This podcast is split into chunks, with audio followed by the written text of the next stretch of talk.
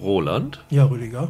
Disney Plus ist ja gerade gestartet. Ich würde gerne von dir wissen, welche von den älteren Disney-Serien kannst du empfehlen, die dort sind? Also ich würde eine Trickserie nehmen. Ja, habe ich auch. Und zwar, vielleicht haben wir sogar dieselbe, von zweitausendzwölf. Auf Deutsch heißt sie Willkommen in Gravity Falls. Ah, okay, das ist die, die Michael immer so super fand. Ja, da gibt es ja einige Fans. Also ich empfehle die darum, weil ich mich darauf freue, die jetzt endlich mal zu gucken. Ja. Die lief auch in Deutschland schon vor ein paar Jahren auf, auf dem Disney Channel. Da habe ich sie nicht gesehen. Ich habe aber in den letzten Jahren immer wieder davon gehört. Das ist auch in den U S A, das ist auch ein Riesenthema, wo die gar nicht so lang gelaufen ist. Das waren ja nur zwei Staffeln und ein Special, glaube ich. Ja, worum geht's? Das ist so eine Art, für mich ist das so eine Art Twin Peaks für Kinder. Mhm. Also es geht um zwei Kids, die sind zwölf Jahre alt. Wie heißen sie? Dipper und Mabel heißen sie, ja. glaube ich, die beiden. Ein junges Mädchen, Zwillinge. Und die sollen die Sommerferien verbringen bei ihrem Großonkel in Oregon im Wald. Da hat er so ein komisches Mystery-Museum, wo es auch gleich am Anfang einmal heißt, das einzige Mysteriöse an Mystery-Museum ist, dass da überhaupt Leute reingehen, weil das so schlecht ist. Und dann gibt es in diesem Ort Gravity Falls halt diverse Geheimnisse. Und um nur zu beschreiben, warum das gut ist, der Abspann von der ersten Folge besteht daraus, da laufen halt die Credits durch und man sieht einen sich übergebenden Gartenzwerg und der kotzt, und der kotzt einen Regenbogen aus, über, über viele, viele Sekunden lang.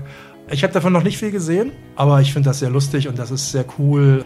Also für mich war das wirklich so, ähm, ich bin ja ein großer Fan von diesem äh, Hinter der Gartenmauer. Das geht so in so eine Richtung hier.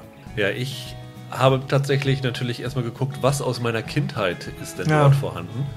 Und äh, habe dann DuckTales gefunden. Also mhm. DuckTales habe ich damals rauf und runter geguckt. Das ist siebenundachtzig äh, in den U S A gestartet.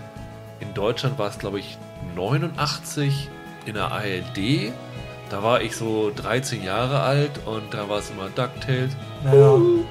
Das war ein, war ein Riesending. Und ich habe dann reingeschaut und sie, sie haben zwei Versionen. Sie haben einmal diese neue Version ja, von DuckTales. Die auch einen ganz guten Ruf hat, aber. Und die alte. Sind beide da, aber die alte ist, die erste Folge heißt Gundels Gaukelei. Also das mhm. ist die, die alte. Die Animation ist ein bisschen veraltet, das merkt man schon, aber es ist immer noch ein äh, großer Spaß. Und wenn wir vielleicht was für Nicht-Animationsfans noch empfehlen wollen, die Serie Agent Carter, die Marvel-Serie. Ja. Die erste Staffel fand ich ja super ja, gut. Ja, die erste Hälfte der ersten Staffel. Hayley Atwell in der Hauptrolle fand ja, ich toll besetzt. Die ist, die ist ja auch im Captain America-Film. Die ist gut, ja. Also wer die noch nicht kennt, kann da vielleicht mal eine Realserie mhm. sich anschauen.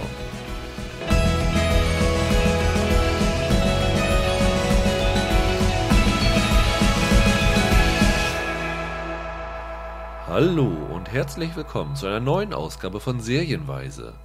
Mein Name ist Rüdiger Meier und ich begrüße bei mir Roland Kruse. Hallo.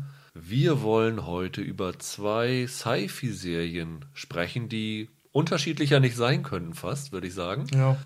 Die erste ist The Mandalorian, die seit äh, Dienstags Disney Plus gestartet, ne? Blau, ne? Genau. Mhm. Dort ist sie äh, vorhanden. Ähm, die ersten zwei Folgen sind am Dienstag gekommen. Die dritte Folge kommt heute bei Disney Plus und die letzten fünf dann in der, immer im Wochenrhythmus. Mhm.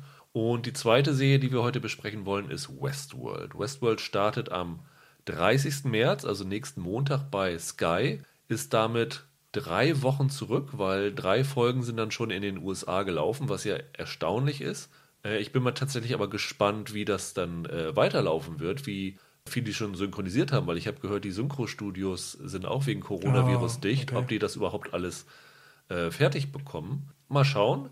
Aber wir haben die ersten vier Folgen gesehen, aber wie immer werden wir nichts verraten, was so Twists oder so angeht, sondern nur so einen allgemeinen Eindruck. Mhm.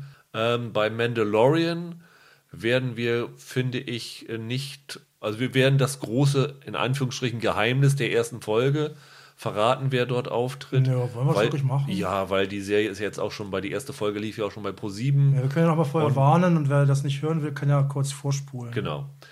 Bevor wir dazu kommen, noch kurz wieder ein Hinweis auf unsere neue Webseite serien Bindestrich weise Punkt de oder serien Podcast Punkt de zusammen oder getrennt geschrieben. Äh, dort könnt ihr immer unsere neuen Podcasts abrufen, Kommentare hinterlassen, was auch immer. Ihr könnt uns auch Mails schreiben an serien weise at web punkt de oder bei Twitter unter at serien podcast. Kommentare hinterlassen, genau wie bei iTunes. Dann lass uns doch mal mit Mandalorian beginnen, weil die ja schon äh, angelaufen ist. Äh, Mandalorian ist die erste Real-Star-Wars-Serie überhaupt, ne? Ja, also es ja, gab ja, vorher ja, ja. noch Clone Wars und, und Rebels, Rebels und ja. Resistance. Das ist zumindest eine, die, glaube ich, auch bei mhm. äh, Disney Plus ist. Und jetzt haben sie mit Mandalorian tatsächlich eine Realserie gestartet, die, ich meine, fünf Jahre nach den Ereignissen von äh, Rückkehr der Jedi-Ritter ja, spielt. Ja, so ungefähr. Jedenfalls, jedenfalls nach Rückkehr der Jedi-Ritter auf jeden Fall, ja. Mhm. Und sich um einen Mandalorian, also den titelgebenden Kopfgeldjäger, hm. dreht, der nicht Boba Fett ist, muss man nochmal genau sagen. Boba Fett war ein anderer Mandalorian. Und es ist im Grunde eine Mission der Woche-Serie ja, fast. Ne? Ja, ja. Also dieser Kopfgeldjäger zieht aus, um einen Job zu erledigen. Und dann in der ersten Folge bekommt er einen Auftrag, der ihn so ein bisschen, naja, sagen wir, aus der, aus der Bahn wirft. Mhm. Ähm, er identifiziert sich mit dem Objekt, das er fangen soll. Ja, und mit, der Ziel, mit der Zielperson. Genau, mit der Zielperson. Und das ist so ein bisschen dann das, was die übergreifende Handlung für die acht Folgen auslöst, ja. was dort passiert. Das können wir immer so ganz grob als, als äh, Handlung äh, erzählen. Und dann können wir ein bisschen mehr in die Tiefe gehen später. Ähm, aber lass uns doch erstmal unseren Eindruck sagen. So, ähm, auch jetzt über die Serie, aber auch so im Vergleich mit den letzten Kinofilmen, was so deine, ja. dein Eindruck war. Also wie, wie stehst du zum Star Wars-Universum im Moment? Naja, gut. Also ich hatte ja ähm, die Serie in, in unserer, wir hatten ja so eine Vorschau-Vorfreude-Folge vor ein paar Wochen schon mal. Und da habe ich genau. ja Mandalorian vorgestellt. Und da kann ich eigentlich dasselbe nur nochmal sagen. Ähm, ich habe das Gefühl, das ist so eine Serie, die wird sehr viele Lager versöhnen. Habe ich den Eindruck. Ja.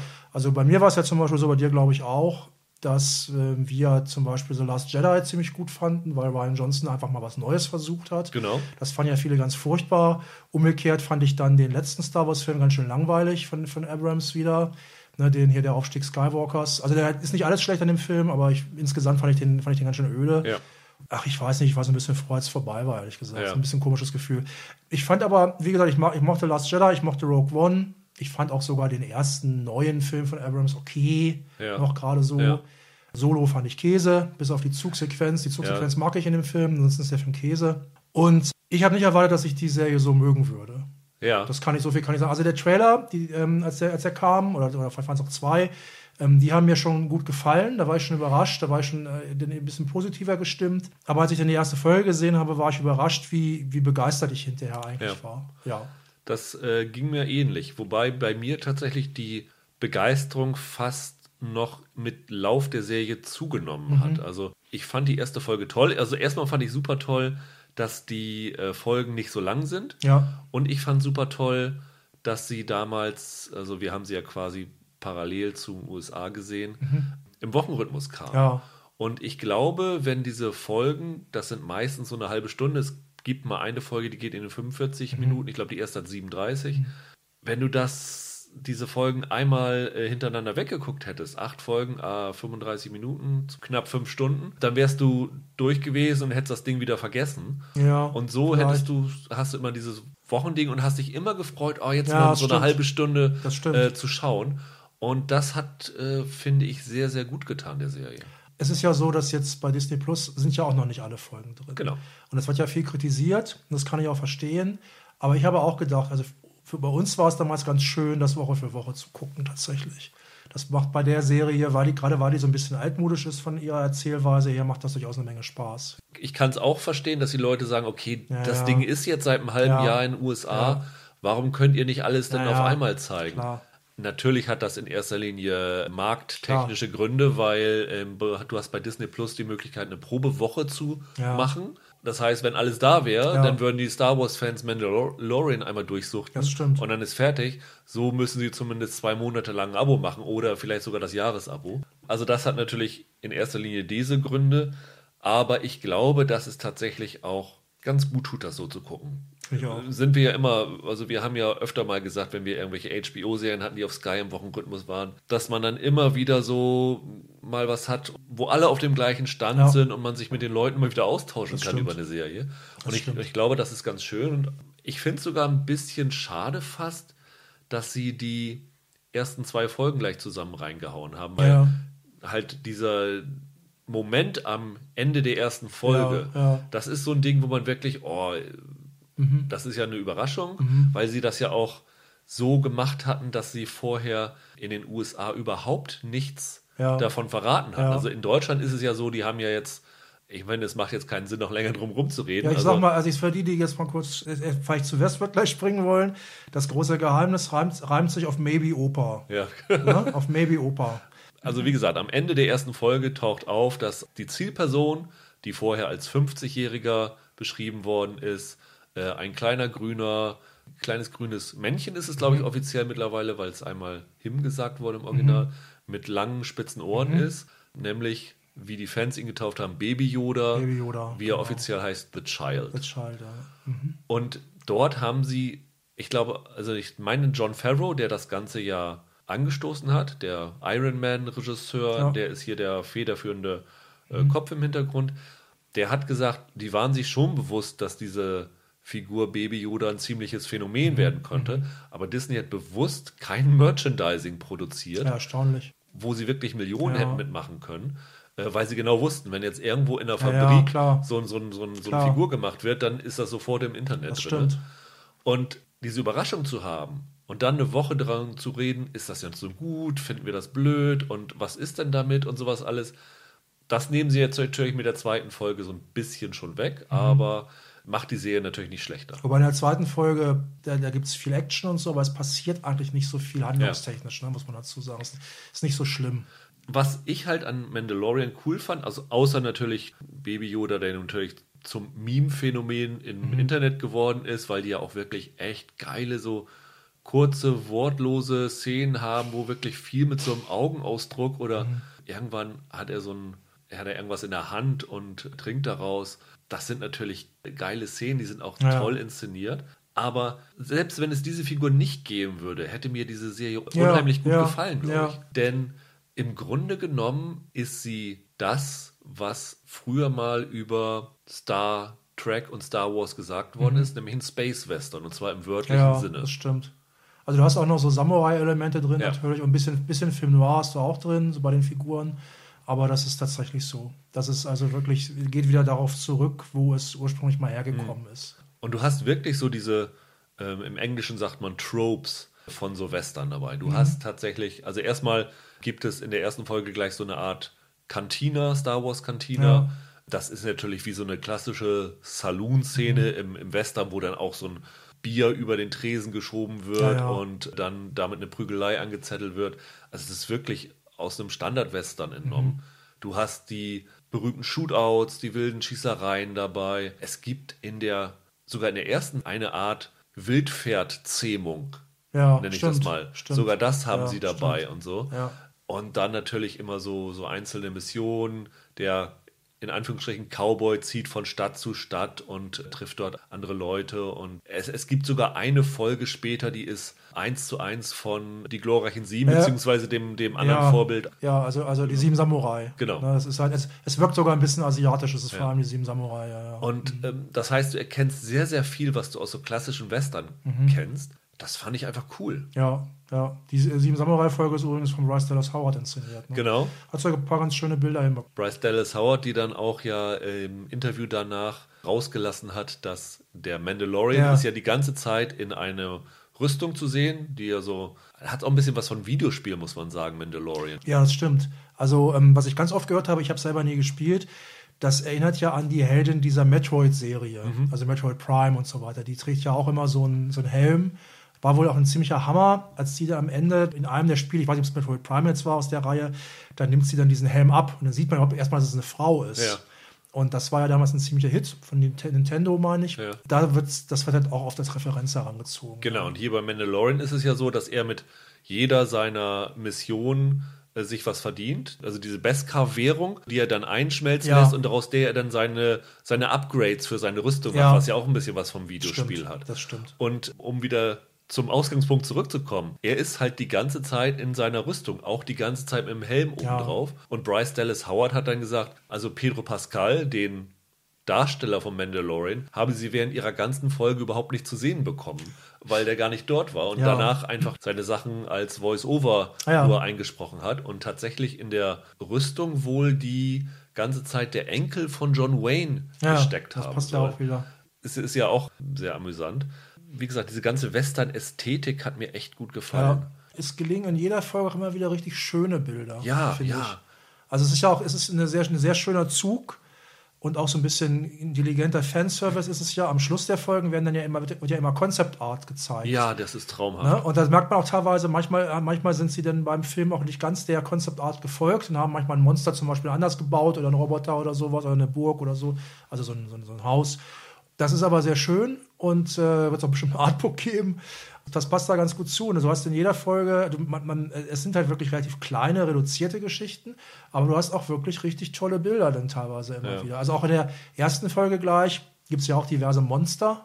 Hey, die sind gut getrickst. Wobei dieser Blurk, diese, diese Tiere, das, auf denen er reitet, das, ja, dann auf dem einen ja, Planeten, ja. das sah teilweise ziemlich ja. schlecht aus. Auch ich, mir, aber mir war das recht. Angeblich hat sie doch fünfzehn Millionen Dollar pro Folge gekostet. Ja, ne? ja. Da weiß ich ehrlich gesagt nicht genau, wo ja, das, das hingegangen ist. Ein, ist. Aber das ist ein bisschen viel. Also, es, also das stimmt schon. Es ist, wie gesagt, es ist relativ reduziert. Aber es sieht schon echt cool aus, also was aus. sie da für Landschaften gefunden ja. haben und sowas alles. Ähm, das ist, ist wirklich traumhaft. Also ja. es, es erinnert dann halt auch an diese, diese alten ersten Star Wars Filme, ne? wo mhm. du dann diese Wüsten hattest und so. Sieht wieder sehr nach einem Dorf in Marokko aus. Ja. Irgendwie, ja. Oder Tunesien haben sie, glaube ich, gedreht damals. Ne? Tunesien ja, war es, ja, ja genau. Ja. Da gibt es ja noch die, die Überreste. Ja.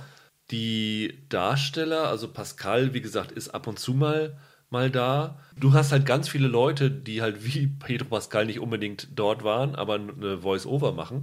Zum Beispiel, ähm, es kommt dann irgendwann so ein Kopfgeld-Droide an. Ja. Der wird von Taika Waititi ja, gesprochen, ja, der ja. auch dann die letzte Folge der Serie inszeniert, ja, also die achte ja, Folge. Ja. Die übrigens nicht ähm, so schräg ist wie jetzt Thor Ragnarök oder so, was der sonst genau. macht, muss man sagen. Und in der einen Folge tauchen dann halt noch Sturmtruppler auf. Der eine wird gespielt von Adam Pelly aus Happy Endings, der andere von Jason Sudeikis, die dann auch nur per Voice-Over da waren. Wer aber tatsächlich in echt dort ist, und da kommen wir echt auf den Highlight, ich meine, das war ja auch schon das Highlight ja. der Trailer für uns damals, ja. dass äh, der gute Werner Herzog ja. den Auftraggeber ja. des Mandalorian spielt. Ja, das ist super. Und ich kann das gucken, so oft ich will, und es macht immer wieder riesig das Freude. Ist super. Das ist super. Also er hat ja vorher in Jack Reacher schon den Bösewicht gespielt. Ja. Ich weiß gar nicht, wie man damals auf die Idee gekommen ist, ihn für Jack Reacher zu casten. Ich glaube, ich glaube Herzog ist bei U S-Regisseuren zumindest ja ziemlich bekannt und auch sehr beliebt ja. und es gilt als cooler Typ. Und er lässt sich ja für so einen Scheiß offenbar, ist auch für jeden Scheiß zu haben offenbar. Und dann, dann, dann sagt er halt, Bounty Hunting is a dangerous business. Profession. Profession, okay, wusste ich nicht mehr genau. Aber das ja. ist halt super. Hast du es nochmal auf Deutsch geguckt nee, eigentlich? Nee. Ich habe das ja dann auf Deutsch nochmal geguckt. Ja, hat er sich selbst gesprochen? Und ja, und das ist ein Riesenärgernis für mich. So. Ähm, bei Jack Reacher hat er sich ja noch selber ja, synchronisiert. Ja. Hier wurde er synchronisiert. Das ist ärgerlich, das ist Und schade. Das macht es schon ein bisschen kaputt. Ja. Also der Effekt ja. ist weg, weil ja. diese Rolle von Herzog lebt halt von dieser Betonung, der wirklich sehr langsam und dann halt dieses Englisch mit so einem deutschen Akzent. Ja, ja. Und ähm, klar gibt sich auch der deutsche Synchronsprecher Mühe, ja. aber das kriegst du einfach nicht rüber. Also interessant ist daran natürlich auch, du hast ja so einen leichten Nazi-Aspekt. Ja. Ne? Also der ist halt, der ist ja umgeben von, von Sturmtrupplern und, ähm, und, und wenn er diesen Auftrag vergibt und du denkst sofort, mit seinem Akzent, das ist so ein alter Nazi, der sich, der da irgendwo noch sich verborgen hat. Ne? Nur, nur er ist halt kein Nazi, er ist halt vom Imperium. Ne? Ja. Und Herzog verdanken wir ja aber auch, dass Baby Yoda so ist, wie Baby Yoda ist. Ne? Mhm, er ist ja damals, hat er ja diese, diese erste Folge gespielt, oder war es sogar eine spätere Szene? Hat er dann eine Szene halt mit dem Baby gespielt und dann haben sie ihm das, diese Puppe weggenommen ja. und gesagt, ja, hier drehen wir nochmal eine Szene. Und äh, ich sehe, wieso das denn? Die Szene war doch gut. Ja, falls wir das nicht hinkriegen und das mit einem C G I, mit einer C G I-Puppe machen sollen. Mhm. Und da hat Herzog wohl gesagt, ja, seid ihr bescheuert, also das geht mhm, doch gar nicht mhm. und so. Ich glaube, weiß nicht, ob er sogar bewusst dann schlechter gespielt hat. Mhm. Auf jeden Fall hat er gesagt, das könnt ihr auf gar keinen Fall machen. Ja. Jetzt ist es halt so eine animatronische ja. Puppe wieder geworden, so ja. wie es halt auch in der Tradition ja. des ja. alten Star Wars ist und wie es halt auch in der Tradition von Yoda ist. Mhm. Ne? Wenn du dann mhm. in den äh, Prequels diesen C G I-Yoda ja. da durch die ja. Gegend springen und ja, sowas ja. siehst, ja, ja. das war ja einfach albern. Ja, ne? Das stimmt. Und der, und der andere war ja von Frank Oz gespielt als, genau. als Puppe. Ja. Und äh, halt diese, dieser Rückgriff auf die, das Traditionelle ist halt bei Mandalorian wirklich toll. Mhm. Und das ist das, was du vorhin schon gesagt hast, dass es wirklich, glaube ich, schafft, einerseits die zu begeistern, mhm. die wie wir eher noch mit den alten Filmen aufgewachsen sind, andererseits aber auch Jüngere, glaube ich, anspricht. Ja, ja, aber es ist auch so, es, ich finde, es begeistert einen auch, wenn man, wenn man mal was Neues sehen will, ja. Also auch wenn es jetzt wieder Bezug nimmt auf die Anfänge. Man hat ja das Gefühl, das unterscheidet sich schon ziemlich stark von den letzten Star Wars-Filmen und es, ja. ist was, es, ist was, es ist was Neues und es ist gleichzeitig traditionell. Also ich, ich lese wirklich im Netz wenig von Leuten, die sagen, das ist für mich der größte Mist. Das ist eigentlich eine relativ einhellige Begeisterung. Was dafür auch passt, in dieses äh, Traditionelle mit Modernem mischen, ist der Soundtrack. Ja. Nicht von John Williams, mhm. der ja sonst immer bei Star Wars mhm. dabei war, sondern äh, Ludwig Göransson hat das gemacht, mhm. der ja eigentlich der Haus- und Hofkomponist von Ryan Coogler ist, richtig, der ja Black genau. Panther gemacht genau, hat und genau, Creed gemacht genau, hat. Genau, genau. Und eher so...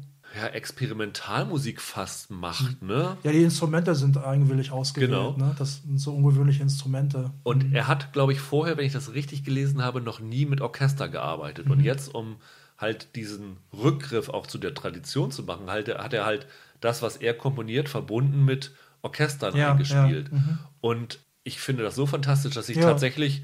was ich schon lange nicht mehr gemacht habe, mir die Abspannmusik äh, ja. mir g- gekauft habe, ja, weil ich die ja, ja. so, so Ich habe die auch oft finde. gehört, ja. Ich habe die auch über Spotify auch oft gehört. Und ja. das ist tatsächlich ein Fall, wo ich mir jede Folge auch den Abspann angucke. Ja, habe ich auch gemacht. A, wegen der Concept ja. Art, was du schon erwähnt hast, mhm. aber B, auch wegen der Musik. Ja. Ich finde, du hörst halt einerseits das typische Göransson-mäßige, du hörst aber auch zwischendurch so ein bisschen was von John Williams raus, mhm. Ganz zwischendurch hörst du Rocky raus, was mhm. auch äh, klar ist, weil Göransson ja auch Creed so ein bisschen an seinen Soundtrack ja. an Rocky angepasst hat. Das ganz alte Rocky-Thema, ne? Genau. Mhm. Also das hörst du alles so ein bisschen zwischendurch. Und das finde ich ganz fantastisch. Ja, das ist für mich einer der, der tollsten Soundtracks, die ich seit langem gehört habe. Ja, finde ich auch gut. Und von daher ist das für mich eine... Nein, also ich würde nicht sagen, dass es eine perfekte Serie ist. Ich finde, nee. in der Mitte gibt es schon zwei, drei Folgen, ja. wo die Handlung ein bisschen, bisschen tritt, was... Ja. für acht Folgen fast schon ein bisschen viel ist. Aber dadurch, dass du es im Wochenrhythmus guckst, ja, ist ja. es auch nicht so schlimm. Also das stimmt. Es gibt auch immer was, was es rausreißt. Ich finde es auch, wenn ich zum Beispiel übrigens auch überraschend gut fand, weil ich bisher kein großer Fan von der Darstellerin war, ist hier Gina Carano, ja. diese Mixed Martial Artists-Frau, die ja bei Soderbergh zum Beispiel mitgespielt hat mehrfach, aber bei Fast and Furious auch. Ja. Die finde ich ja richtig klasse. Also die, die sieht hier super aus und äh, spielt so eine Amazone, kann man im weitesten Sinne sagen. Ja. Und auch so eine Söldnerin halt. Und ähm, die, die, die hat auch eine gute Chemie, so, so, sofern man die mit dem Maskierten haben kann, mit dem Mandalorian. Hat mir in der Rolle auch sehr gut gefallen zum Beispiel. Ja. Carl Weathers ist dabei, ne? Da gibt es auch wieder einen Rocky-Bezug. Genau, da gibt es ja, auch wieder einen Rocky-Bezug. Ja, ja, Carl ja. Weathers ist der Chef der Kopfgeldjäger-Gilde. Gilde, ne, ja. Auch eine tolle Rolle. Ja. Auch gut, dass sie ihn da mal wieder ähm, hergeholt gut. haben. Ja. Es gibt dann halt noch so ein paar ja, semi-bekannte Schauspieler in so Alien-Masken. Ja, wobei es gibt auch einen etwas mehr bekannten. Nick Nolte spielt. Genau, Nick Nolte ist einen ja, dabei. Ja. Mhm. Ich finde auch, die, die Alien-Rassen sind äh, gut gemacht. Die mhm. sehen echt, echt mhm. gut aus, die mhm. sie da äh, mhm. sich ich ausgedacht auch. haben. Ich auch. Und sie verbinden auch die Serie so ein bisschen mit Star Wars Clone Wars. Das ist ganz interessant. Mhm. Das erfährt man dann erst am Ende der Staffel. Ja. Aber es gibt da so eine, äh, so eine Szene, so eine kurze Szene am Ende, die tatsächlich verbindet zu, zu dieser äh, Animationsserie ja. Star Wars Clone Wars. Und jetzt haben sie ja gerade für die zweite Staffel Rosario Dawson ja, hab ich auch ähm, gelesen. Ja. gecastet in mhm. einer Figur, die man halt auch aus dieser An- Animationsserie ja, ja, ja. kennt. Stimmt. Und das spricht wieder dafür, dass sie halt wirklich so die Generationen an Star Wars-Fans mit Mandalorian so ein bisschen ja. äh, vereinen. Das stimmt. Vielleicht können wir, bevor wir zu Westworld kommen, nochmal so einen kleinen Sprung machen vom Mandalorian zu Disney Plus im Allgemeinen. Ja. Du hast ja jetzt auch schon mal ein bisschen drin rum. Ja, aber wirklich sehr gestöbert. wenig. Ne? Also ich bin seit heute tatsächlich dabei. Ja. Mhm. Ich habe es schon ein bisschen länger. Ich hatte tatsächlich äh, Zugriff mhm. auf die holländische und habe mir ein bisschen reingeguckt. Also Mandalorian ist natürlich ein Kracher mhm. und ich finde, sie haben auch noch ein paar andere gute Sachen dabei. Also Clone Wars haben wir ja schon gesprochen. Da gibt es jetzt die äh, siebte und finale Staffel mhm. nach ich glaube, sechs, sieben Jahren Pause. Also Clone Wars werde ich jetzt zum Beispiel mal nachholen, ja. denke ich mal. Aber ansonsten, was so neue Stoffe angeht, ist gar nicht so viel da. Ne? Also du hast High School Musical, ja. The Musical, The Series, irgendwie der komplizierteste Titel aller Zeiten. Okay. Und diese Jeff Goldblum, The World According ja, to ja. Jeff Goldblum Doku, ja. die ist ganz nett. Aber in erster Linie ist das schon ein Abspielportal für ältere Sachen. Ja, das stimmt. Also das ist natürlich teilweise ganz schön, dass die, ja. Dis- dass die Disney-Klassiker da drin sind. Sie haben ja auch relativ viele Kurzfilme, ne? von Pixar und von Disney haben sie auch drin, auch ganz alte Sachen von Mickey Mouse und so. Da werde ich auch ein paar Sachen nachholen. Aber da hast du natürlich völlig recht. Also man, diese ganzen großen Kracher, die dann auch kommen sollen, die ganzen Marvel-Serien, jetzt mal abgesehen von Agents of Shield und, und, und Agent Carter, die sind ja alle nicht da. Also die kommen ja erst noch. Ne? Genau, also jetzt, sie ne? wollen, also das war die Planung dieses Jahr, uh, The Falcon and the Winter Soldier ja. und WandaVision bringen. Die haben natürlich wegen Corona jetzt auch gerade ja. Drehstopp. Also wer weiß, ob das nicht auch eher zwanzig einundzwanzig wird. Also wer in erster Linie Streaming-Services gucken oder nutzen will, um was Neues zu gucken, ja, ja. da weiß ich nicht genau, ob Disney Plus da jetzt das Richtige mhm. für ist, weil mhm. bis jetzt gibt es auch noch keine konkrete Ansage, wann das nächste dann ja. kommen würde an, an Originalstoff. Ich weiß auch nicht, wer aktuell die Simpsons sind. sind ja auch äh, Staffel drin? dreißig, bis Staffel okay, dreißig okay. sind sie drin. Mhm. Es ist natürlich cool, also erstmal, also für Familien ist es ja. Nonplusultra. Genau, ja. Also wer kleine Kinder hat oder auch größere Kinder hat, für die ist ultra viel dabei. Ja. Also von Animationsserien wie Kim Possible ja, ja. oder Miraculous oder DuckTales halt oder so, ähm, angefangen über äh, Disney-Sitcoms, die es halt auch gibt, mhm. die sich an Jüngere wenden. Aber auch komischerweise einige fehlen, die wir so kannten. Ja. ja. Und es ist halt natürlich viel, viel an Filmstoff dabei. Ne? Also ja, du ja. hast alle Marvel-Filme. Nee, ich, ich glaube, ich nagelt mich nicht drauf fest, aber ich glaube, dass Incredible Hulk fehlt. Also der zweite aus der Reihe, der mit, der mit Edward Norton. Das kann, war das nicht damals auch eine Co-Produktion? Das weiß ich jetzt ehrlich gesagt nicht. Der wird ja mal gerne unter den Tisch geschoben, genau. weil er halt, weil Eddie Norton dann halt sich zerstritten hat und dann sind sie halt, weil er die, war halt nicht mehr dabei. Ja. Ne? Aber, ja. Aber halt die Spider-Man-Filme auch nicht, weil sie Sony stimmt, gehören und so. Stimmt, stimmt. Aber so das klassische M C U ist komplett, ja. inklusive Avengers Endgame. Star Wars, alle Filme bis auf den neuesten, der im Sommer kommen soll. Die Pixar-Filme sind bis Unglaublichen zwei ist der aktuellste, die danach fehlen noch.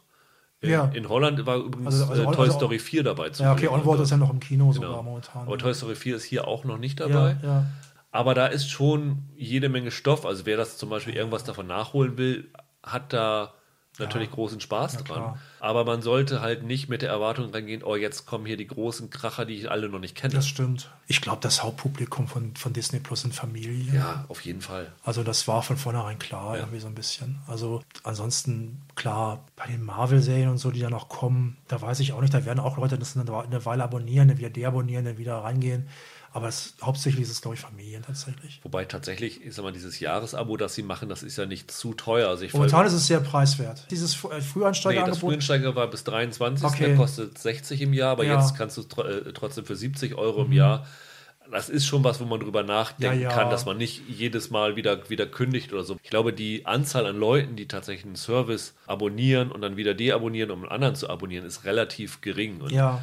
da ist natürlich dieser, in Anführungsstrichen, Kampfpreis relativ gut für. Und, und es ist natürlich für Erwachsene, äh, wie ich schon im Code Open gesagt habe, natürlich auch ein Rückgriff in die Kindheit, ja, wenn du ähm, sowas wie DuckTales, wie Gummibärenbande oder sowas, drin? ja, ist auch da okay. drin, was du früher mhm. geguckt hast. Das ist dann natürlich so ein, so ein nostalgisches Ding, wo mhm. man dann auch vielleicht, wer Kinder hat, dann vielleicht sagt, hier, guck mal, das habe ich als Kind ja, ja, geguckt klar. und guckt euch das mal an und so. Das ist schon ganz in Ordnung, aber ich sag mal, außer Mandalorian an neuen Krachern ist da nicht ja, besonders viel stimmt, dabei. Das stimmt. Aber dafür lohnt sich Mandalorian halt auch ja. äh, richtig zu ja. schauen. Dann lass uns mal zu Westworld kommen. Startet, wie gesagt, am dreißigsten März, also nächsten Montag bei Sky. Im Wochenrhythmus, auch wie Mandalorian. In den U S A läuft es schon ein bisschen länger, deswegen konnten wir auch schon ein bisschen mehr sehen. An die Presse wurden vorab vier Folgen ja. zur Verfügung gestellt, die haben wir beide gesehen. Wir werden natürlich nicht sagen, was wichtig mhm. ist, sondern nur so ein so einen allgemeinen Einblick in diese äh, neue Staffel geben. Aber wir setzen voraus, dass man Staffel zwei zu ja. Ende geschaut hat. Ne? Auf jeden Fall. Also, also, wer, wer, also wer überhaupt nicht weiß, was Westworld ist, es geht um sehr menschenähnliche Roboter. Genau. So viel sei gesagt. In, einem, in einem Freizeitpark. Die, die, rebelli- die rebellieren. Die so ein Bewusstsein entwickeln ja, dafür, dass genau. sie Roboter sind und genau. sich gegen die Menschheit, ja. die sie unterdrückt, auflehnen. Aber wie gesagt, wir gehen davon aus, dass ihr Staffel zwei gesehen habt. Genau. Komplett. Denn die Staffel zwei endete ja damit, dass ja, also dass die Revolution komplett ist, dass Dolores, die Anführer der äh, Androiden, mhm. in die reale Welt ja. entkommen ist. Mhm. Und um das mal versuchen, das Komplizierte halbwegs äh, schnell verständlich zu machen, diese Androiden entst- sind halt eine menschliche Hülle, Ja. Und ähm, ihre ganze gesamte Identität auf so kleinen Kugeln, ja. die in den Köpfen drin sind. Hießen die Pearls, kann das sein? Pearls hießen ja, die, genau. Ja, ja. Ja, also die sind dann halt noch in so einem anderen Konstrukt drin, die sind in dem Kopf drin, und das ist halt so die, die Seele vielleicht, der, kann man sagen, ja. der, der Androiden. Ja. Und die Dolores hat es am Ende der zweiten Staffel geschafft, ihr Bewusstsein in den Körper einer Angestellten von diesem Park, also einer der C E O-Frau, mhm. die von Tessa Thompson gespielt wird. Mhm. Die Dolores wird von Evan Rachel Wood gespielt. Mhm. Und sie ist halt in diesem Körper entkommen. Und wir sahen am Ende der Staffel einen Blick in ihre Tasche. Dort waren noch fünf andere Perlen ja. drin. Und die große zentrale Frage zu Beginn dieser dritten Staffel ist, wer ist auf diesen Perlen drauf, ja. wessen Bewusstsein, das heißt, ist es jetzt irgendwer von den Androiden, oder theoretisch ist es auch möglich, am Ende der zweiten Staffel wurde ein Archiv, kann man sagen, gefunden, wo halt die in dem Park wurden, also weil es ja Westworld war, liefen alle mit Cowboyhüten rum, und ja. in den Cowboyhüten war so eine Vorrichtung, die quasi die Daten, das Bewusstsein, die Persönlichkeit dieser Parkbesucher abgesaugt hat und in ja. diesem Archiv gespeichert. Das heißt, theoretisch könnte auch jeder, der in dem Park zu Besuch war, auf einer dieser Perlen sein. Mhm. Und die zweite Frage ist, in welchen Körpern stecken sie? Mhm. Also theoretisch kann jeder, der in dieser realen Welt uns begegnet, ein Android sein. Mhm. Das äh, weiß man überhaupt nicht. Das ist so die zentrale Frage. Mhm. Das Einzige, was wir wissen, dass es ein paar Figuren nicht sein können, weil am Ende der zweiten Staffel gab es, kann man sagen, einen Riss in der Matrix, so ungefähr, mhm. wo die, wo einige von diesen Androiden in so ein Afterlife, ja, ja. wo sie sozusagen... So ein Paradies eigentlich. Genau, in so einem Paradies, wo ja. sie so in virtueller Form unbehelligt weiterleben können. Ja. Und alle, die dort reingegangen sind, deren Daten sind halt gelöscht. Zum Beispiel mhm. der Freund von der Dolores oder der, also die waren schon ein paar, ne? Mhm. Also der Teddy, mhm. der ist dort rein, der war von James Marsden gespielt, mhm. der kann jetzt eigentlich nicht wieder mhm. auftauchen, so als Beispiel. Und äh, in der dritten Staffel beginnen wir jetzt halt in, ja, mehr oder weniger zwei parallelen Erzählstufen. Wir haben einmal die Dolores, die in der realen Welt ist, die mittlerweile sich selbst in ihren eigenen Körper ja. transferiert hat. Also sie hatte auch eine, eine Vorrichtung dabei, wo sie selber diese Hüllen produzieren kann. So eine Art Mega drei D Drucker. Genau. Sie hat sich also selber nachgebaut ja, und ja. ihre eigene Persönlichkeit wieder in sich selber reingesetzt. Wir wissen, dass die äh, Charlotte, die C E O von der Delos Corporation, dem Westworld, der Westworld gehört, wow. die Tessa Thompson-Figur, dass die eine Androidin ist, mhm. weil die echte ist gestorben. Mhm. Das heißt, immer wenn sie auftaucht, weiß, wissen wir, dass es eine Androidin ist. Wir wissen aber nicht, wer in ihr steckt, wer auf dieser Perle ist. Und dieser Bernard, der Chefprogrammierer, wissen wir auch, dass dort äh, Bernard drin steckt, weil sogar im Trailer sogar schon, ne? Ich meine, ja. ja. Sagt sie, dass... Äh, sie, hat ihn mit, sie hat ihn quasi mitgenommen, weil sie ein Korrektiv zu sich selbst haben will. Weil genau. er, war ja ihr Groß, einer, er war ja einer ihrer Gegner. Also Maeve war ja auch eine Gegnerin. Ja. Aber ja. Genau, Maeve, die andere Androidin, gespielt von Tandy Newton, mhm. die ist noch im Park. Und wenn wir jetzt sie in der dritten Staffel sehen, ist sie in einer neuen Parkwelt, mhm. nämlich in äh, Warworld, War heißt World. es, glaube ich, offiziell, War World, ja. wo sie im Zweiten Weltkrieg ja. ist. Kannst du Abenteuer mit Nazis erleben. Genau. Toller Park. Musste auch nur auf die Straße gehen teilweise. Aber ab, wo du bist. Das ist so die Prämisse. Und ja, vielleicht sollten wir für alle, die damals unseren Recap-Podcast nicht verfolgt haben, nochmal erzählen, wie wir stehen zu der Serie. Weil wir waren ja von der zweiten Staffel mit einer großen Ausnahme halbwegs enttäuscht. Du meinst jetzt Ausnahme eine Folge, oder? Genau, die Kixuya. Die Kixuya, ja, die, die, die, wo es um diese Ghost Nation geht, ja. ne, die Indianer quasi. Ja. Na, ich fand sie, glaube ich, ein bisschen besser als du, ne? Also zweite die, die zweite ja. Staffel. Also ich, hab, ich war da halt ganz gern dabei. Ja, man erwartet halt immer irgendwie was ganz Großes, und letztlich ist das dann halt doch nur irgendwie so ein, so ein laues Lüftchen, was dann letztlich kommt. Es war okay. Es war jetzt nicht so schlimm wie das Ende von Lost oder so. Ich hab schon gedacht, ach, das könnte nochmal jetzt... Jetzt aber. Ja.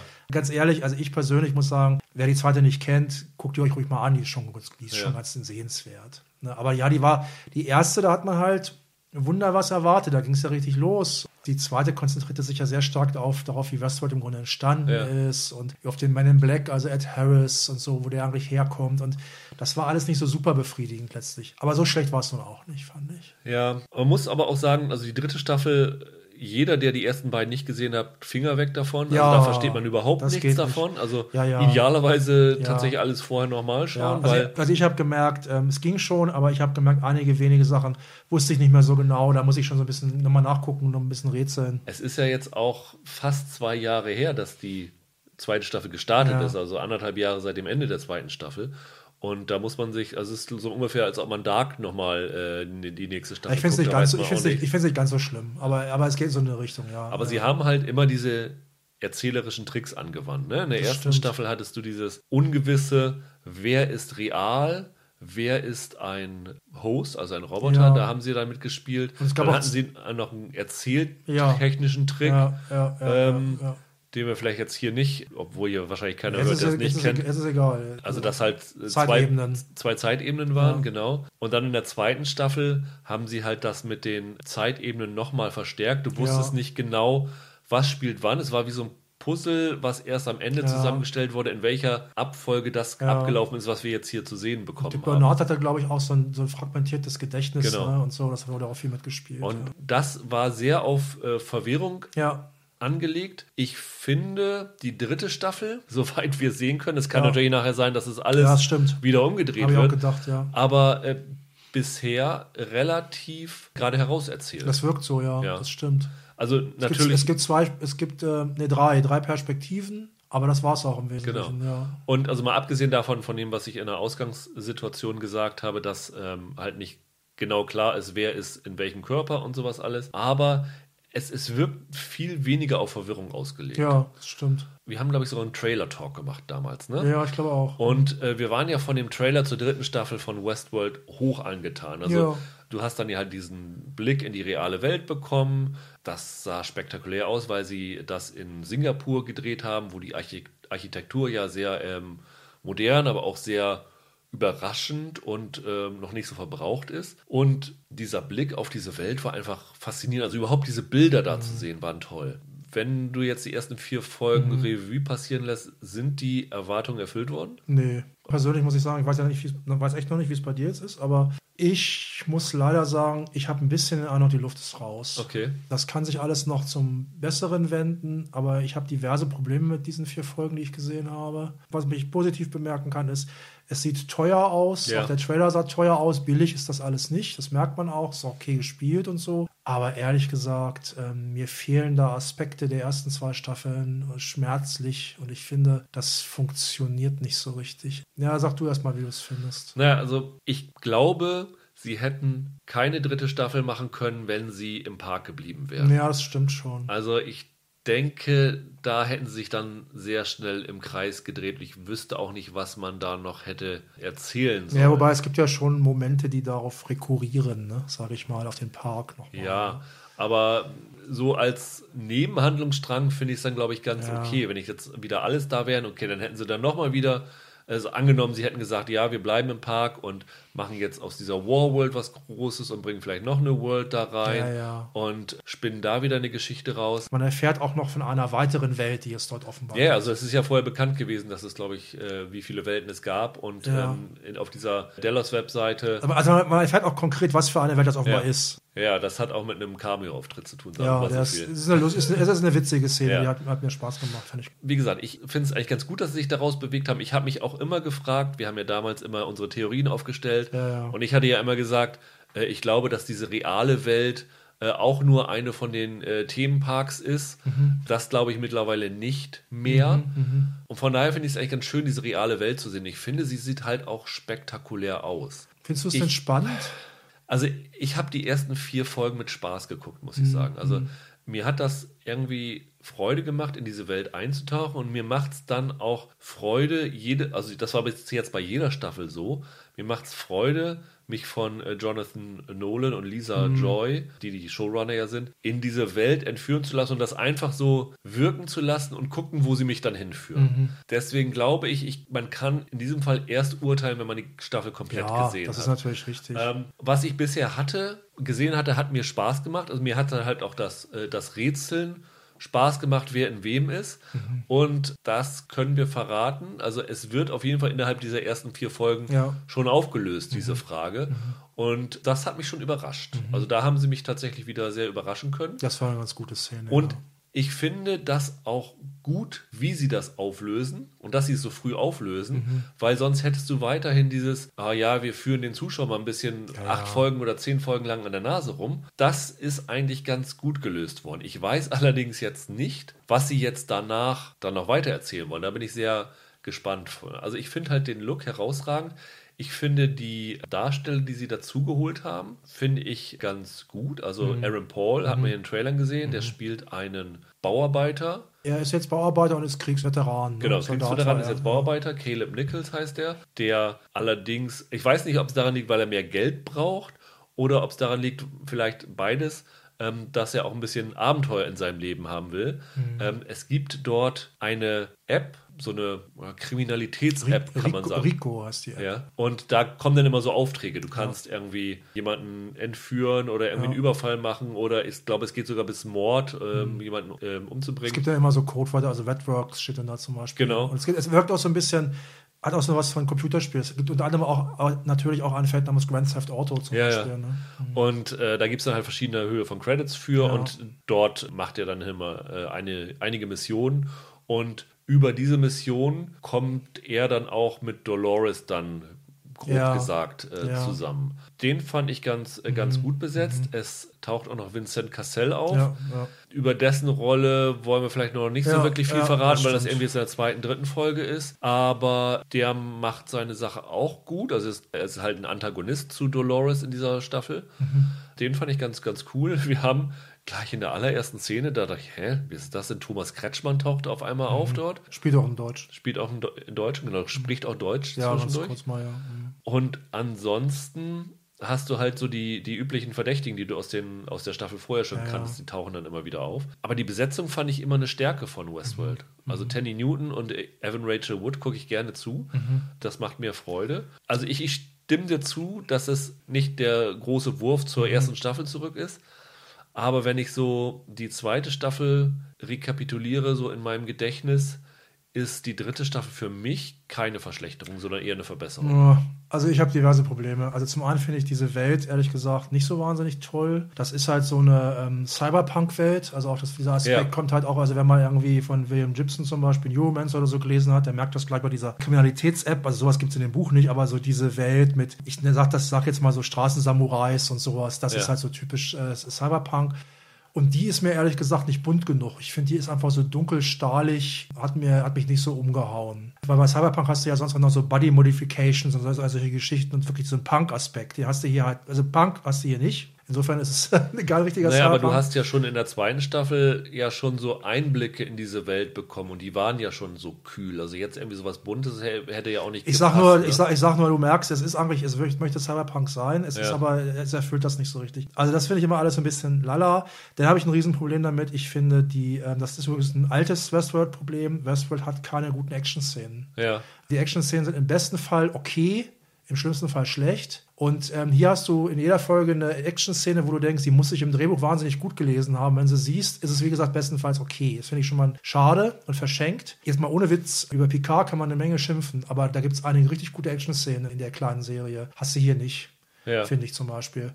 Ein anderes Problem, was ich habe, das habe ich erst nach, nach einer Weile gemerkt, ist, das ist ja, das wird ja schon angedeutet in der zweiten Staffel. Ich finde, es gibt zu viele, also ohne etwas zu verraten, ich finde, es gibt zu viele Szenen, die in einer Virtual Reality spielen. Das hat mir nicht gefallen. Das mag ich nicht. Weil der Witz bei Westworld ist für mich, dass es real ist. Ja. Dass es Roboter gibt und dass es real ist. Und wenn du dann aber nach einer Weile merkst, ach, das könnte jetzt aber auch einfach so, eine, so, ein, so ein Cyberspace sein, so ein Holodeck, ja, okay.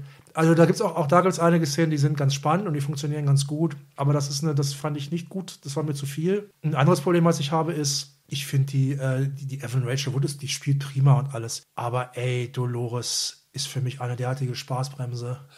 Also die, ähm, das ist auch in dieser Figur so. Die hat, also Dolores heißt ja auch Schmerzen. Und das ist halt so eine Frau, die wahnsinnig ernst ist und ähm, die will ja ihre Revolution und die Menschheit will sie, ich weiß, man, man, man weiß nicht so genau, ob sie die Menschheit wirklich ausrotten oder nur unterjochen oder bestrafen will auf irgendeine Art, das weiß man immer noch nicht so richtig. Im Gegensatz dazu ist natürlich dann die Tandy Newton-Figur, genau. Die bringt auch immer ein bisschen Spaß dabei rein, die hat auch immer eine gute Selbstironie und bringt auch mal einen coolen Spruch und so, das, das macht die Newton auch super. Ich mag auch Bernard. Da kann man sagen, ja, die Figur ist ein bisschen selbstmitleidig, kann man gar nicht sagen. Er ist immer ein bisschen, immer ein bisschen traurig. Aber ich, ich mag den Jeffrey Wright sowieso sehr gerne. Und ähm, der tut sich dann ja auch noch mit einer anderen Figur zusammen. Das verrate ich jetzt mal nicht. Und dann gibt es da auch so ein bisschen so, so ein kleines Buddy-Element. Das fand ich auch nicht schlecht. Aber über weite Strecken konzentriert sich das ja auf die, äh, auf, auf die Dolores. Und das hat mich nicht abgeholt. Also das war mir oft zu, äh, ich würde fast sagen, dröge. Hm. Was mir wiederum besser gefallen hat, komischerweise, obwohl das auch sehr ernst ist, ist die Geschichte von der, ähm, wie heißt das, Charlotte. Ja. Von der Tessa Thompson-Figur. Das ist auch ähm, traurig und ernst und alles. Die Thompson spielt auch super. Das fand ich dann aber wieder anrührend teilweise. Also man erfährt so ein ja. bisschen was, also wie gesagt, die Charlotte ist ja tot, aber die dadurch, echte, ja. die echte ja. dadurch, dass halt jetzt jemand in ihr ist und das normale ja. Leben von ihr weiterlebt, ja, als sei ja, nichts ja, passiert, ja, ja. Ähm, erfährst du halt so einen Background zu dieser Figur, ja. den du vorher nicht wusstest, ja, ja. weil sie vorher immer nur ähm, ja auch wieder ein Antagonist im Park war und jetzt ja. in ihrer eigenen ja, Welt ja. ist. Da erfährst du schon ein paar interessante ja. Sachen dabei. Was mir aber auch wieder nicht so gefällt ist, das heißt dann, ja, es gibt's, jetzt gibt es noch eine Partei. Also man hat manchmal fast das Gefühl, ja, Delos, es, es gibt ja neben Delos, also der, der ja. Westworld-Firma, gibt es jetzt ja noch ein, ein Riesenunternehmen, ja. die noch so eine, noch was haben äh, mit künstlicher Intelligenz und so. Ne? Und also vor allen Dingen mit, mit Datensammlung. Mit also Datensammlung. Datensammlung ist das große Thema, was genau. sie an der zweiten auch schon war, in der ja. dritten auch war. Damit wollen sie natürlich zeitaktuelle ja, ja. Ähm, Parallelen schaffen. Es gibt einen Aspekt, der... der interessant ist, den ich aber schon in anderen Filmen oder Serien interessanter gesehen habe. Es geht um den freien Willen. Ja. Also es geht darum, dass du durch die Datensammlung kannst du ja auch besser vorausberechnen, wie wird sich vielleicht jemand verhalten. Das spielt ja. bei der Aaron Paul-Figur eine Riesenrolle auch übrigens. Dann, dann werden halt Schätzungen abgeschlossen, ja, was macht der wohl und so. Und das ist mir aber, das wird immer mal wieder erwähnt und kommt immer mal wieder hoch. Das finde ich aber auch nicht so richtig ja. spannend umgesetzt. Ich habe irgendwie so gedacht, wenn diese Figuren da alle in ihren in ihren dunklen Fummeln da in dieser stahlblauen Welt da rumlaufen und sich ab und zu auf die Nuss hauen, was mal mehr, mal weniger gut aussieht. Ach, ich weiß nicht so richtig, hat mich das nicht abgeholt. Ja, letztendlich ist Westworld ein Riesenpuzzle, habe ich ja vorhin schon mm. einmal gesagt. Und die zeichnet sich dadurch aus und hat, glaube ich, dadurch auch eine relativ große Fangemeinde gewonnen, dass man halt dort sitzt, das guckt und... Mhm. quasi gegen die Showrunner spielt, diese ja, ja. Serie. Ne? Ja, ja. Nach dem Motto... Könnt ihr uns austricksen oder sind wir so clever, dass wir euch, dass ja. wir das schon früher erraten? Deswegen frage ich mich halt, sie wollen sicherlich auch in dieser dritten Staffel noch irgendwas, eine große Mystery, eine große Überraschung ja, schlagen. Ja. Und dadurch, dass sie halt diese eigentliche Ausgangsfrage schon relativ früh beantworten, frage ich mich halt noch, was sie in der Hinterhand ja, haben. Und da bin ich, bin ich sehr gespannt drauf. Ich frage mich auch zum Beispiel, in allen Folgen, ist auch sogar auf dem Poster zu sehen, und ich weiß nicht, ob es im Trailer war, ja. ähm, du siehst immer die Weltkugel, allerdings als Scheibe, und um die Scheibe oder um, um den Kreis rum siehst du so, ja, fast so wie so Equalizer-Dinge. Und da, da zeigen sie, schreiben sie immer ran, wo diese nächste Szene dann spielt, in welcher Stadt ja. und noch irgendwelche Zahlen. Ja.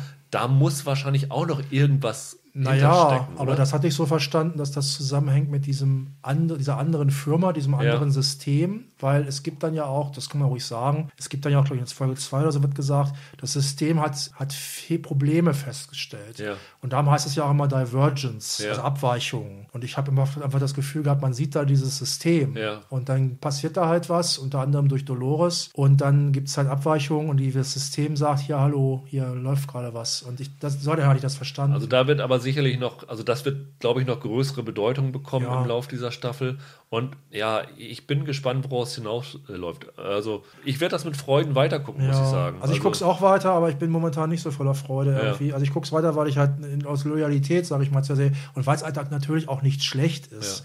Aber ähm, also ein Aspekt, der mich, den ich sehr interessant fand, von dem ich aber befürchte, dass da nicht mehr viel kommt, war, ähm, es gibt eine Szene mit, mit Vincent Cassel, wo er andeutet, dass die Welt wohl nicht mehr so ganz in Ordnung ist. Ja. Also wir sehen ja eine sehr gelackte und eigentlich ganz gut aussehende Welt, aber es gibt eine Szene, wo das, wo die eine andere Figur was sagt und dann, na, da ist wohl so einiges passiert in der Zwischenzeit. Ja, es kann, kann durchaus sein, also du bist jetzt hier in der Großstadt und äh, es sind alles reiche Leute. Ja. Da fragt man sich schon, sind hier alle reich in dieser Welt? Oder ja, und Aaron Paul, ist nicht, noch, Aaron Paul ist ja nicht so ja, reich. Ne? Ja, ja. ja, aber so schlecht da, lebt er da auch nicht. Ja, aber es gibt, ja, okay, das stimmt, er ist versorgt, aber es gibt, es gibt so Arbeiter halt. Ja. Du siehst tatsächlich nachher, also du weißt ja schon von den ersten Staffeln, dass das Westworld in dem, im südchinesischen Meer liegt. Das stimmt. Diese, dieser Park. Ja, das, das war ja damals in der ersten Folge der... Ähm, der zweiten Staffel, glaube ich. Da, genau. da waren ja chinesische, chinesische Soldaten, glaube ich. Genau, die kommen da mit dem Boot rüber. Und hier siehst ja. du auch, ich sag mal, Fischer auf dem Boot. Da, da, also sieht, hier man, ist klar. da sieht man schon, ja. dass es da nicht Vermögendere gibt, aber halt in diesen großen Städten. Also wir, wir sehen San Francisco, äh, Los Angeles äh, wird gezeigt. London auch? London meine ich auch, ja. ja. Und, und da ist alles ja halt, es ist halt kühl, aber es ist halt alles sauber und so. Ja. Es liegen keine Obdachlosen rum, also mhm. Ja, ir- irgendwo muss, muss es ja noch die, das soziale Ungleichgewicht geben. Mhm. Und das werden sie hoffentlich noch ein bisschen äh, ausarbeiten. Mhm. Aber wie gesagt, ich, ich bin der festen Meinung, das ist mittlerweile einfach ein Puzzlespiel, dass die Showrunner gegen die, gegen die Zuschauer spielen, die dann tatsächlich ja auch in dieser, ich glaube gleich in der ersten Folge, noch so ein Augenzwinkern an die Zuschauer geben. Irgendwer, irgendeine Figur sagt, how ironic would it be if they put a simulation within a simulation? Mhm. That would, would be a massive fuck you. Mhm. Das ist genau die Theorie, die ja, ich immer ja. hatte, dass sie die reale Welt in Wirklichkeit nicht real ist. Ich bin mir auch nach wie vor nicht sicher, ob das nicht vielleicht doch stimmen kann. Ja. Also das wäre natürlich schon kühn, das dann sogar per Ansage zu machen. Deswegen habe ich eigentlich, dieser Satz war der Grund, warum ich von dieser Theorie abgewichen bin. Mhm. Ja, also wie gesagt, also ich stimme dir zu, es ist sicherlich nicht mehr die große Sci-Fi-Serie mhm. schlechthin, aber irgendwie habe ich das Gefühl, dass wir diese ersten vier Folgen war einfach nur ein langer Prolog. Und ja, äh, wie gesagt... Wäre wär ganz recht, wenn da jetzt noch so ordentlich krachen würde. Auch dramaturgisch... In der zweiten Staffel waren wir, glaube ich, am Anfang relativ positiv mhm. gestimmt, weil das ja so undurchschaubar war mit den verschiedenen Zeitebenen und so. Und als am Ende sich das alles aufgelöst hat, da war es in eher schon so, prr, ja, ja, das war jetzt alles. Deswegen bin ich noch positiv gestimmt, dass sie hier jetzt mit offenen Karten spielen und danach vielleicht was viel Klügeres bringen als in der mhm. zweiten Staffel. Mhm. Aber wenn die letzten Folgen tatsächlich auch nichts Neues bringen, dann... glaube ich, bin ich schon auf deiner Seite und denke, mm. ja, okay, vielleicht solltet ihr auch langsam mal aufhören. Mm, ja, es gab ja mal nach der zweiten Staffel, gab es mal eine Andeutung von der Lisa Joy, meine ich. Die, ja. ne? Da hat sie mal irgendwann gesagt, ja, diese Roboter, die können ja theoretisch viele tausend Jahre leben und das wäre doch gar nicht so ausgeschöpft. Sowas in der Art hat sie mal also gesagt. Also du meinst, dass sie irgendwann mal einen Zeitsprung machen könnten oder so? Und da ist bislang halt wenig von zu sehen. Ich war damals davon ausgegangen, also, es, also die zweite Staffel, die endet ja, glaube ich, mit einer Szene mit dem Man in Black. Ja. Ne? Und ähm, der, auf, der, wo man das Gefühl hat, dass der auch in der virtuellen Realität ist. Und da, da, da gab es damals so die Vermutung, habe ich zum Beispiel auch gehabt, dass das, dass das möglicherweise wer weiß wann spielt und der dann ja. in seiner Privathölle irgendwo ist. Bisher sieht man davon nicht so viel. Ja. Es ist ja auch mal noch die Frage, die ist ja auch nicht beantwortet worden. Er stellt sich ja selber die Frage, ob er nicht vielleicht selber ein Android ist, ob er selber menschlich ist. Das, ja, das äh, fand ich aber auch ganz komisch. Das äh, wird hier auch noch nicht beantwortet. Also der Man in Black taucht natürlich wieder auf. Ne? Das muss man, ja. das aber ja also in den Folgen, die wir gesehen haben, relativ wenig. Ja, das stimmt. Sehen, ne? das aber, stimmt. Also die, die ersten vier Folgen konzentrieren sich schon sehr auf Dolores und mit Einschränkungen auf Bernard und Neve. Ja.